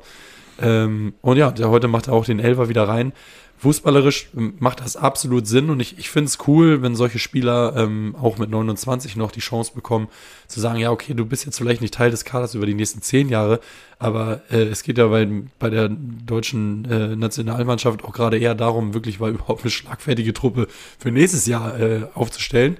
Da brauchen wir noch nicht an fünf Jahre denken. Von daher, ähm, ich hatte ihn überhaupt nicht auf dem Schirm. Ähm, freut mich für ihn. Ähm, der echt eine coole Entwicklung gemacht hat, eigentlich über die zweite Liga sich da ähm, jetzt in der Bundesliga etabliert hat. Und ja, am Ende äh, macht er da irgendwie 10, 15 Minuten vielleicht und äh, dann ist er Nationalspieler, hat es ja auch gesagt, äh, für ihn war das, ist das eine ganz große Nummer. Alleine deswegen freue ich mich schon für ihn, auch, auch wenn es ein Bremer ist, habe ich gar kein Problem mit. Ähm, wenn du irgendwie als Spieler der hat auch ein paar Umwege genommen. Der war, habe ich letztens gerade gelesen, U17-Weltmeisterschaft ähm, vor ein paar Jahren. Da war er auch im Kader. Das mhm. hatte ich gar nicht auf dem Schirm. Das heißt, er war schon immer ein gutes Talent. Aber dass der jetzt mal Nationalspieler wird, hätte man vor fünf Jahren hätte es nicht auf dem Schirm gehabt. Ähnlich oder analog zu Füllkrug? Die, die, hässlichen, die hässlichen Vögel. Vögel. wie sie sich ja selbst mal, selbstironisch mal getauft haben. Oder Füllkrug hat die beiden, glaube ich, mal selbst. Ja, Füllkrug in, in, in, ähm, nach dem Spiel im Interview meinte, ja, Spitzname für euch als Duo und dann hat er so die relativ locker, Vögel. also ja, vielleicht die hässlichen Vögel. Also die hässlichen Vögel sind wieder vereint, kann man sagen. Man, man, hat, es, man hat es auch irgendwie munkeln hören, dass das einer von vielen Gründen gewesen sein könnte, der Nagelsmann dazu bewogen hat, Duxch zu nominieren, weil er ja gerne in Pärchen denkt oder äh, einfach in Verbindungen denkt, die die Spieler auf dem Platz miteinander haben. Und Füllkrug und Duxch kennen sich natürlich, die kennen die Laufwege, die wissen, wie bewegt sich der jeweils andere im Raum. Ja, das, das war so ein Thema. Ähm, was man dann auch noch äh, hören und äh, zwischen den Zeilen lesen konnte, war, dass Nagelsmann gesagt hat, der Dirk bringt dieses Straßenkicker-Gehen, diese gewisse Verrücktheit mhm. mit. Das, das würde ich auch sofort unterschreiben. Das ist einfach ein richtig guter Kicker. Ähm, der ja, ähnlich wie Gerassi könnte man sagen, der ja auch sehr groß gewachsen ist, aber trotzdem ein feines Füßchen hat. Ähm, ich bin gespannt, wie, wie er sich schlägt, ob er das auf dem Niveau, weil es ist nun mal nochmal ein anderes Niveau, ob er nicht vielleicht sogar davon profitiert, neben sich ja dann doch Spieler zu haben, die zwei, drei Regale über dem hängen, was äh, Werder Bremen dieses Jahr äh, zur Verfügung hat. Ähm, sieht man ja auch bei Füllkrug. Das ist auch ein Knipser. Und du kannst ja nur davon profitieren, wenn du irgendwie hinter dir läuft ein Sané, ein Wirtz, ähm, Musiala, ja. Musiala, you name it sind ein paar Spieler, die richtig gut kicken können. Der wird davon profitieren. Ähm, bin ich gespannt, wie er sich schlägt dann auf dem Niveau. Absolut. Das, ich, da, da freue ich mich auch, das zu sehen. Ähm, als ich es gelesen habe, habe ich gedacht, ach Mensch, ja, das, das gönne ich ihm auch irgendwie. Mhm, auch weil er ja, wie du eben schon sagtest, fußballerisch eine ziemlich wilde Karriere hingelegt hat und jetzt spät nominiert wurde. Mhm. Was ich äh, spannend fand zu lesen, dass er auch neben dem Platz irgendwie so seine Themen hat eine Geschichte ist mir da direkt aufgefallen. Ich weiß nicht, ob du das wusstest. Aber Marvin Duksch hat seinen eigenen Bruder in den Knast befördert. Wie bitte? Ja. Da habe ich noch nie gehört. So, jetzt komme ich. Und zwar hat der Bruder von Marvin Duksch, der ihm sehr ähnlich sieht, sich seiner Identität Ach, Quatsch. beraubt und damit Schindluder betrieben. Unter anderem, und das war dann wohl der Tropfen, der das fast zum Überlaufen brachte, auf einer Dating-App, die namentlich nicht erwähnt wird, indem er gesagt hat, hier, Mädel, let's go for a date und dann 8000 Euro dem armen Mädchen abgeknöpft hat. Das hat dann auch Marvin Duksch gereicht und er hat ihn angezeigt. Er ist anschließend, ich glaube, zwei oder drei Jahre in den Bau gegangen. Du kannst dir vorstellen, dass der Haussegen in der Familie Duksch dementsprechend ein bisschen schiefer hier. Ja, es ist eine, vorbelastet, so, man sagen. Und äh, man findet nicht so furchtbar viel Privates über Marvin Duksch, aber ja. die Geschichte äh, gibt es. Krass, und ja, natürlich lässt sich das auch nicht kalt. Und wenn man das alles irgendwie in den Topf schmeißt äh, und das berücksichtigt, sportlicher Karriere, Knick links, Knick rechts, ja. solche Themen, muss ich sagen, ach cool. Finde ich auch. So, ne? Wa warum nicht? Ähm, was ich mich gefragt habe und dann aber auch sympathisch fand, er hat dann irgendwie berichtet, nachdem, oder er hat den Anruf bekommen, hatte die Nummer von Nagelsmann nicht eingespeichert, hat ihn dann an der Stimme erkannt, wusste in dem Moment, okay, it's happening, es erfüllt sich ein Traum. Und nachdem er aufgelegt hat, hat er, und er sagte, das hatte er noch nie so, am ganzen Leib gezittert. Das glaube ich, ja. So, das glaube ich. Was ich mich direkt gefragt habe, ist, wenn er die Nummer nicht eingespeichert hat von Nagelsmann, ist das üblich, dass Prominente oder Fußballprofis bei unbekannter Nummer überhaupt ans Telefon gehen? Weil ich, wir hören das ja auch immer wieder. Irgendwie kommt man an die Nummer von solchen Jungs mhm. ran ja. und nicht wenige versuchen ihr Glück. Ich kann mir also umgekehrt vorstellen, dass die eigentlich nur rangehen, wenn sie wissen, wer da anruft. In dem Fall habe ich mich gefragt, ruft der Nagelsmann von seiner privaten Nummer an und geht der Duxch dann einfach so aus einem Bauchgefühl ran? Oder rufen die Nationaltrainer über eine, äh, weiß ich nicht, Frankfurter Nummer an? Über und die Nummer 1. Die Nummer, über die Nummer 1. 491. ja, also das habe ich mich wirklich gefragt, ja. Äh, ja Erkennen die Spieler dann die Vorwahl und denken sich, uh, das ist der Nationaltrainer. Ja, oder vielleicht ja auch irgendwie schon, ähm, dass du auf dem Schirm hast, wann es ungefähr bekannt gegeben wird, beziehungsweise nominiert wird. Ja, ja ich, vielleicht. aber gute Frage tatsächlich, weil, also ich gehe ja nicht mal ran an ein Telefon, wenn, Same hier, mach ich nicht. wenn es eine unbekannte Nummer ist. Vor allen Dingen vielleicht ja dann sogar unterdrückt ähm, wenn der nicht will, das, obwohl das macht ja auch keinen Sinn, weil die werden sich dann ja kennenlernen, hat man vielleicht auch die Telefonnummer. Das, ho aber, das hoffe ich doch dann da, später. Ja, aber vielleicht hat er ja auch einen Hint bekommen, aber dann würde die Story natürlich hin. Also ich nehme das schon ab, dass es authentisch war, dass er gesagt hat, er hat nicht damit gerechnet. Ähm, und ja, aber vielleicht ist es auch spannend. ganz anders und es wird immer nur von diesem Telefonat erzählt und in Wahrheit gibt es einfach nur eine WhatsApp-Gruppe und du erfährst Fa es. Facebook-Gruppeneinladung. Ja, genau, du erfährst es, indem du hinzugefügt wirst. Ja. Dann weißt du Bescheid, ich bin drin. In der WhatsApp-Gruppe. In der WhatsApp-Gruppe. Vielleicht ist es eigentlich so, aber das taugt als Geschichte nicht, deswegen reden sie immer noch von einem Telefonat. Ja, wahrscheinlich haben die auch einfach so einen von diesen lästigen Chats, wo 23 Leute, 25 Leute dann drin sind und du ja. bombardiert wirst. Wahrscheinlich ist es so. Bitter muss dann sein, wenn du entfernt wirst, ne? Wenn du nicht mehr spielst. Oh ja, das wirst du dann auch rechtzeitig erfahren, auf jeden Fall. Höchstwahrscheinlich. Gucken wir einmal ganz kurz auf den internationalen Vergleich. Also, wir haben die hässlichen Vögel. Äh, Frankreich hat Kolo Moani und Mbappé. Belgien, Kevin Sorry, De Bruyne. Kurzer Einwurf, gegen wen spielen wir denn eigentlich? Türkei? Du meinst jetzt in der, ähm, in der Länderspielpause? Ja. Ja, das ist äh, eine goldene Frage. Türkei und Österreich. Stimmt, in die Berlin, Österreicher. In Berlin und Wien. Sorry, wir werden, wir, ich habe dich unterbrochen. Wir werden drüber sprechen. Nein, ich, ich war gerade dabei, ähm, äh, die hässlichen Vögel zu vergleichen mit den Sturmpärchen ähm, von zwei bis drei Wettbewerbsnationen. Äh, habe die Franzosen mit Moani und Mbappé, die Belgier mit Kevin De Bruyne und Lukaku und die Engländer mit äh, Saka und Kane. Und jetzt die Frage an dich. Das ist ein Niveau, würde ich ist sagen. Ist ein Niveau, oder? Ja. Müssen also, wir uns Sorgen machen? Oder gibt, es gibt eigentlich gar keinen Grund, sich Sorgen zu machen, oder? wenn ich das, das ist so jetzt sehr direkt, ironisch. Wenn ich das so im direkten Vergleich höre, würde ich mir Sorgen machen. Aber ähm, wenn ich mir dann die Reihe dahinter angucke ähm, im DFB-Kader, dann brauchen wir uns, glaube ich, nicht verstecken. Punkt für dich. Aber natürlich, ähm, das wissen wir alle, spätestens seit dieser Flaute, die viele Vereine und Nationalmannschaften durchlaufen haben, ohne einen richtigen Stürmer zu spielen, wissen wir einfach, wie wichtig so ein guter Neuner ist. Das siehst du jetzt bei Bayern. Letztes Jahr war der nicht da. Chubo hat es abgefangen, jetzt ist Harry Kane da und ja, der hat jetzt schon so viele Tore geschossen wie letztes Jahr der Torschützenkönig. Ja. Ähm, das ist halt in dem heutigen Fußball, ist es glaube ich einfach wahnsinnig wichtig, so einen Stürmer da vorne drin zu haben, ähm, als, als Anker und halt auch einfach wirklich als, als, als Goalgetter. Ähm, Seien es einfach nur die Elfmeter. Beispiel Girassi. Drei Elfmeter gehabt, alle verschossen, kommt der Stürmer Nummer eins wieder zurück, der kann das halt. Ähm, und dann gewinnst du halt auch die Spiele vielleicht mal eng.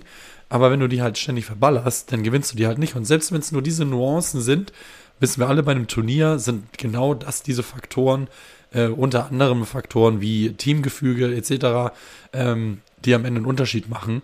Und dann muss ich sagen, fühle ich mich schon wohler, wenn ich da vorne so einen richtigen Stürmer drin habe.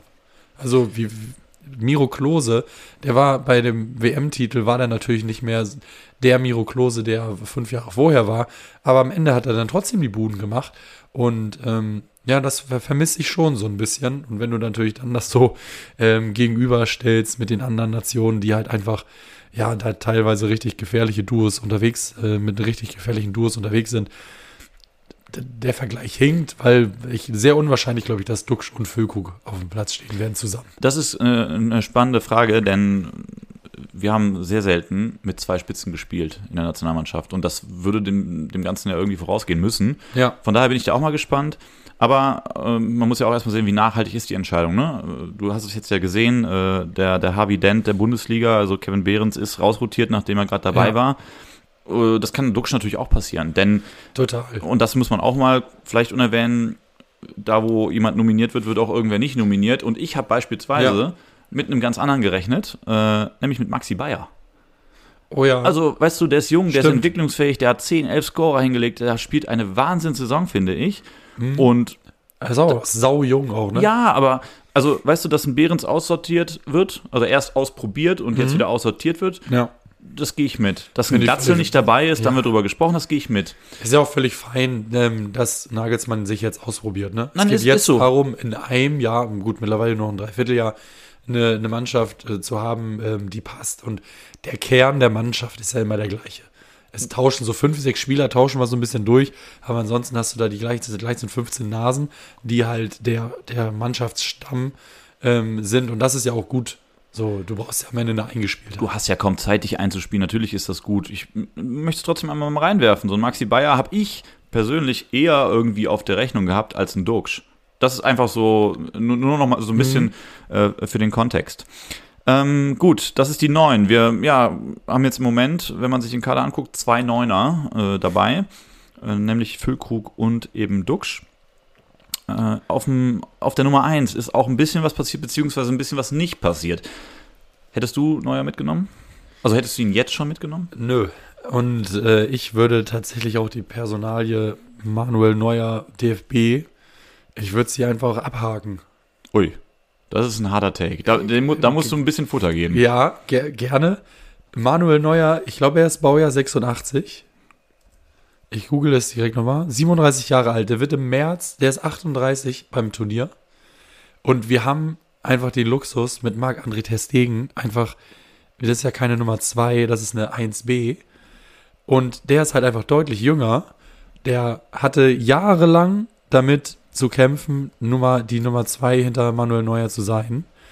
Und jetzt ist es soweit, er hat sich festgespielt, er zeigt super Leistung, auch im DFB-Dress. Er ist bei Barcelona seit Jahren absolut unumstritten. Und ja, der ist halt einfach 31. Ähm, deswegen, es würde, glaube ich, so viel Unruhe wieder reinbringen und die ganze Diskussion wäre wieder nur auf diesem Thema. Und ich glaube, ja, jetzt, jetzt wo ich drüber nachdenke, natürlich wäre es auch ein Thema, ihn gar nicht mitzunehmen. Absolut. Aber Manuel Neuer geht auch nicht ins Turnier als Nummer zwei.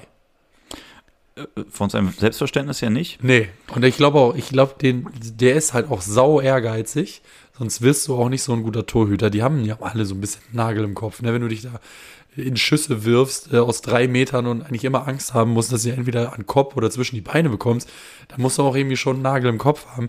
Und die sind alle so ehrgeizig, weil die haben ja immer diesen direkten Zweikampf, haben andere Spieler so krass einfach nicht. Und ich glaube nicht, dass Manuel Neuer sich ähm, ohne Knurren auf die Bank setzt und deswegen bedingt durch seine lange Verletzung, dadurch, dass Marc-André Testegen jetzt die Chance genutzt hat und die hat er absolut genutzt, ich würde ihn zu Hause lassen. Mhm. Also bei, bei Testegen muss man ja sagen, der Beginn seiner Nationalmannschaftskarriere war recht unglücklich, weil man es vor allen Dingen im direkten Vergleich zu seinen ja, Leistungen. Da hatte immer mal so einen Patzer drin. Ja, ne? auf ja, Vereinsebene stimmt. betrachtet. Aber jetzt die letzten anderthalb, zwei, zweieinhalb Jahre. Ohne Diskussion. Ohne Diskussion.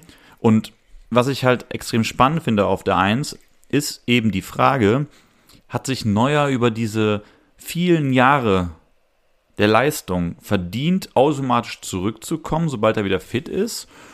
Und hat im Umkehrschluss Ter Stegen einfach nur deshalb gespielt, weil Neuer raus war und hat jetzt einen tollen Vertreter gemimt? Oder ist es ein bisschen so, wie du ja auch durchhören lässt? Nein, Ter Stegen hat sich das nicht nur verdient, weil er eben nachgerutscht ist, mhm. Sondern weil er einfach enorm gute Leistungen gebracht hat. Ich würde sagen, so ein bisschen Mix aus beidem wahrscheinlich er hätte niemals gespielt, glaube ich, wenn Neuer sich nicht verletzt hätte. Mhm. Also auf, auf längere Zeit gesehen, weil Manuel Neuer ist nun mal so ein verdienter Nationalspieler und nicht nur ein verdienter Spieler, er ist ja immer noch einfach einer der besten Torhüter der Welt. So wird sich jetzt zeigen, wie kommt er nach der Verletzung zurück. Aber ich würde diese Personalie Neuer im, im Kontext DFB, ich würde sie einfach nicht mehr aufmachen. Der mhm. ist 38 beim Turnier. Wenn man vorher mit ihm klärt, hey, du bist jetzt die Nummer zwei und du kennst hier eigentlich den gesamten Kader, du kennst sehr viele Leute aus deinem eigenen Team bei Bayern, du bist ein wichtiger Standteil des Teams, aber wenn du mitkommst, dann als Nummer zwei, dann würde ich wahrscheinlich sagen, natürlich nimmst du den dann mit, wenn der sich mit der Rolle abfindet. Ansonsten, wir haben so viele Themen beim DFB ähm, in der Nationalmannschaft. Jedes Thema, was keins ist, hilft. Und einfach weniger Ablenkung und wirklich sich einfach darauf zu konzentrieren, ja, die, die verdienten Spieler, die die besten Spieler spielen. Und ja, ich, ich kann es dir nicht sagen, wer besser ist, Marc-Andreas Degen oder Manuel Neuer. Da können sich die Torwart-Experten äh, des Landes, können sich da gerne drüber streiten oder des Weltfußball. Ich möchte die Diskussion gar nicht anfangen, weil es einfach wirklich beides absolute Top-Torhüter sind. Und dadurch, dass die Situation jetzt aber so ist, vor einem großen Turnier, ähm, ich bin immer Fan davon, mit einer klaren Nummer 1 ins Turnier zu gehen. Mhm. Da sind wir wieder beim Luxusproblem äh, äh, Torhüter in der Nationalmannschaft. Stichwort Torhüter ist auch die perfekte Überleitung zu einem weiteren Neuling, den Nagelsmann nominiert hat. Die Rede ist von äh, Janis Blaswig. Und was festzuhalten ist, unter 30 brauchst du eigentlich gar nicht auf einen Anruf vom Nationaltrainer warten. Ne? Also Der ist auch schon über 30. Alle, ne? alle Mann, Oliver Baumann, Janis Blaswig, Marc-André Terstegen und auch Kevin Trapp, jenseits der 30 mit reichlich Erfahrung ausgestattet, um es positiv zu formulieren. Mhm. Ähm, negativ formuliert stelle ich mir die Frage, gut, wenn die jetzt irgendwie alle einer Generation entstammen, entsprechend gemeinsam alt werden, was heißt das denn dann für den Nachwuchs ja, und für die Zukunft so auf der Position Nummer 1? Aber ja. das ist vielleicht nochmal, ja. das können wir nochmal gesondert erörtern, aber stimmt. Ähm, wir haben auch gerade in der Bundesliga sind wenig junge deutsche Torhüter, die äh, Nummer 1 sind. Ja, das, das ist so. Freiburg Atebolu. Jetzt, ja. Ähm, der ist jetzt seit dieser Saison Nummer 1, aber ansonsten sind da nicht viele junge Torhüter. Ähm, ja, könnte in fünf Jahren so langsam ein Problem werden, wenn die, die, die eine gute Generation so ein bisschen ähm, ja, in die Jahre kommt. Ähm, bin ich mal gespannt, ob wir da, ob sich da in den nächsten Jahren was auftut ähm, an jüngeren Torhütern, die da nachwachsen. Ja.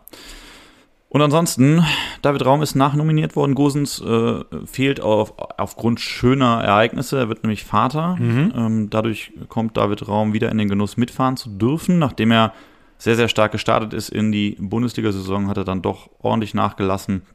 Und entsprechend hat Nagelsmann eben auf Gosens gesetzt, der ja einer der wenigen Lichtblicke in Berlin ist, trotz dieser absolut miserablen Serie, die die im Moment fahren. Und letzten Endes ist es das. Und um da vielleicht so ein bisschen die Klammer drum zu machen, wird aus den. Ja, das ja, ist. Felix Matcher, oder? Oh, du hast recht. Den wollen wir natürlich nicht unterschlagen. Den wollen wir nicht unterschlagen. Der ist auch noch neu dazugekommen. Ansonsten alles Spieler, die schon mal dabei waren. Nicht unbedingt schon gespielt haben, nee, aber schon mal dabei schon mal, waren. schon mal dabei waren, genau. Ähm, genau, so sieht der Kader aus. Ich bin gespannt. Cool, dass Chris Führig wieder dabei ist. Ja. Der wurde ja auch von Müller gelobt, ähm, von Thomas Müller in, bei der letzten Länderspielreise, dass er sich wundert, dass so ein Spieler mit so solcher Qualität und Spielwitz irgendwie das nicht schon vorher immer abrufen konnte. Aber gut, er ist jetzt 27, der hat noch ein paar Jahre vor sich. Finde ich auch ein cooles Element, ähm, so einen Spieler dann irgendwie noch in der Hinterhand zu haben, der einfach sau stark im 1 gegen 1 ist, weil das sind immer dann, kann, kann immer so ein Knotenlöser in Spielen sein, weil Deutschland, die spielen nun mal eben gegen sehr tiefstehende Gegner. Wenn man so jemanden nochmal von der Bank bringen kann, ist das, glaube ich, schon ganz cool, weil ja, dass der bei der Dreierreihe, die wir haben, nicht starten wird, ist, glaube ich, relativ klar. Ähm, aber ja, schade, glaube ich, nicht, den ab der 70. nochmal reinzuwerfen und für ein bisschen, ja, nochmal ein bisschen Dampf zu sorgen. Ja, ich bin auch gespannt, auch weil er sich natürlich jetzt einmal auf einem anderen Niveau beweisen darf, mhm. äh, wenn er denn die Minuten bekommt, um auch zu gucken, wie weit ist er in seiner Entwicklung. Ja, kann er den nächsten Schritt womöglich auch noch machen, denn du sagst es ja mit 27, da denkt man schon so ein bisschen an den letzten großen Vertrag, den er ja jetzt auch nach einer überragenden Saison in Stuttgart womöglich von einem höherklassigen Team angeboten bekommt. Das wird sich zeigen. Mit jetzt Glück, nominiert mit Glück ja auch bei Stuttgart, wenn die ins internationale ja, Geschäft kommen. Ja, das muss er ist noch gar nicht 27, ich habe gerade noch mal geguckt. Der ist tatsächlich erst 25. Ja, guck mal, haben wir sogar zwei Jahre älter gemacht. Äh, wir machen so ein bisschen eine Klammer drum. Aus den deutschen Adlern werden, das ist die Geschichte der Nominierung, die hässlichen Vögel. Also wir bleiben irgendwie in der Vogelwelt äh, und sind gespannt, äh, sind gespannt, was sie uns darbieten werden. Ja, ob sie abheben. Ob sie abheben. Gut, reicht. Damit, damit müssen wir eigentlich äh, das Ding heute zumachen, oder? Ja. Oh Gott, ja, das war genau Walter das, Frosch. Das war genau das Stichwort. Ich kriege kaum noch die letzten Worte raus. Ähm, du, lass uns gerne das Ding ja ähm, zumachen. Ich bin froh, dass ich es überhaupt durchgehalten habe. Ähm, ich setze mich dann jetzt auch gleich direkt rein und versuche mal die ganz groben Dinger rauszuschneiden. Falls mir was durch die Lappen geht, Leute. Ähm, sorry, mehr kann ich nicht sagen, aber ich wollte es natürlich für euch, wir wollten für euch natürlich direkt wieder. Ja, wir trotzen ja allen Widrigkeiten. Ja, wir ja. geben alles. Wir geben alles. Ich trinke jetzt eine Woche Kamillentee und nächste Woche hört sich meine Stimme wieder engelsgleich an. Und ja, nächste Woche können wir dann ja mal so ein paar übergeordnete Themen machen, falls wir nicht Bock haben, so ganz viel über die Länderspiele zu sprechen.